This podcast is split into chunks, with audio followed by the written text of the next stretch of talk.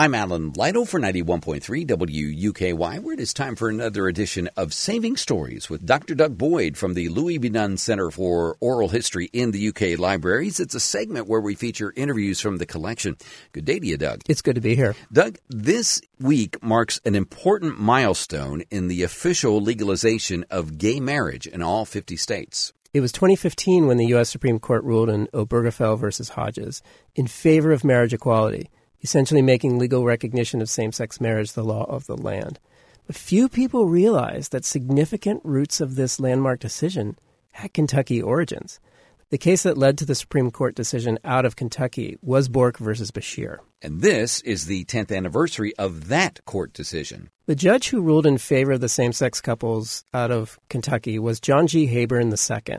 The Nunn Center works very closely with the John G. Heyburn II Initiative for Excellence in the Federal Judiciary and archivist Anu Kasarabada, who has conducted numerous oral history interviews documenting this case and Judge Heyburn's ruling. Okay, so this is a little complicated, so set the stage. We're featuring two of the same sex couples in the Bourke versus Beshear case Kim Franklin and Tamara Boyd, as well as Greg Bourke and Michael DeLeon. Until 2015, same sex couples in Kentucky did not have the same rights, responsibilities, privileges as straight couples. So, for a bit of context, go back to 2004. Kentucky voters approved an amendment to the state constitution that basically said that Kentucky did not have to recognize same sex marriages that were being performed in other states.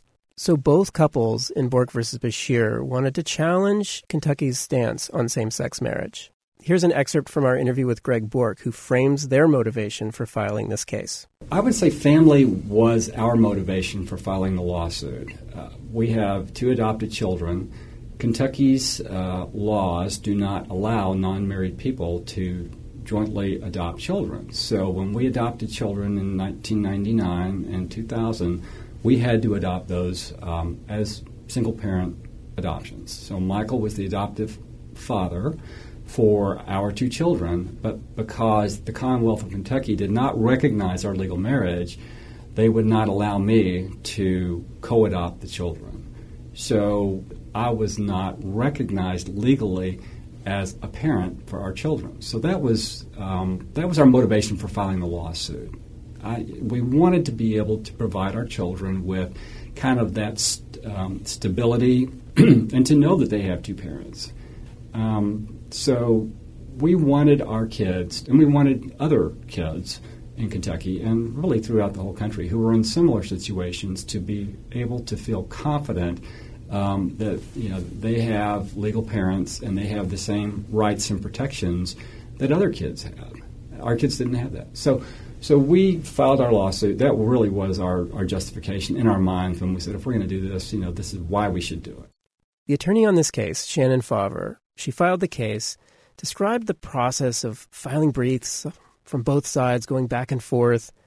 Finally, it came time for Judge Heyburn to rule.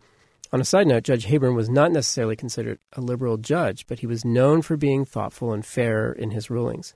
Well, he ruled in favor of the same sex couples and wrote what they describe in the interviews as a fairly emotional decision. Here's Kim Franklin and Tamara Boyd reflecting on Judge Heyburn's history making decision that's still, you know, the Heyburn ruling is still, I think, yes. maybe I'm a little bit biased, but I think is one of the better written decisions in the whole process of the case. Just the way he put it out there that, you know, th- these people have this right. They're, they're not, they're, they just want to live their lives. And I don't remember his exact verbiage, but just basically that Constitution gives them that right. They they don't want to hurt anybody. Their marriage doesn't affect yours, you know, and, and it just doesn't mean it takes away. Every gay marriage doesn't take away from a heterosexual, you know. Mm-hmm. He he is extremely supportive and uh, in his words, he was just really emotional. Put it, he put him out there really emotional. So his his ruling and his verbiage and the wording was wonderful, I think. There's so much more to this story, which is why Anu and I feature the long version in the latest episode of our podcast, The Wisdom Project. Yes, and you can get The Wisdom Project wherever you get your podcasts. Doug Boyd from the Louis B. Center for Oral History in the UK Libraries has been our guest again on Saving Stories. Have a good one. Thanks for having me.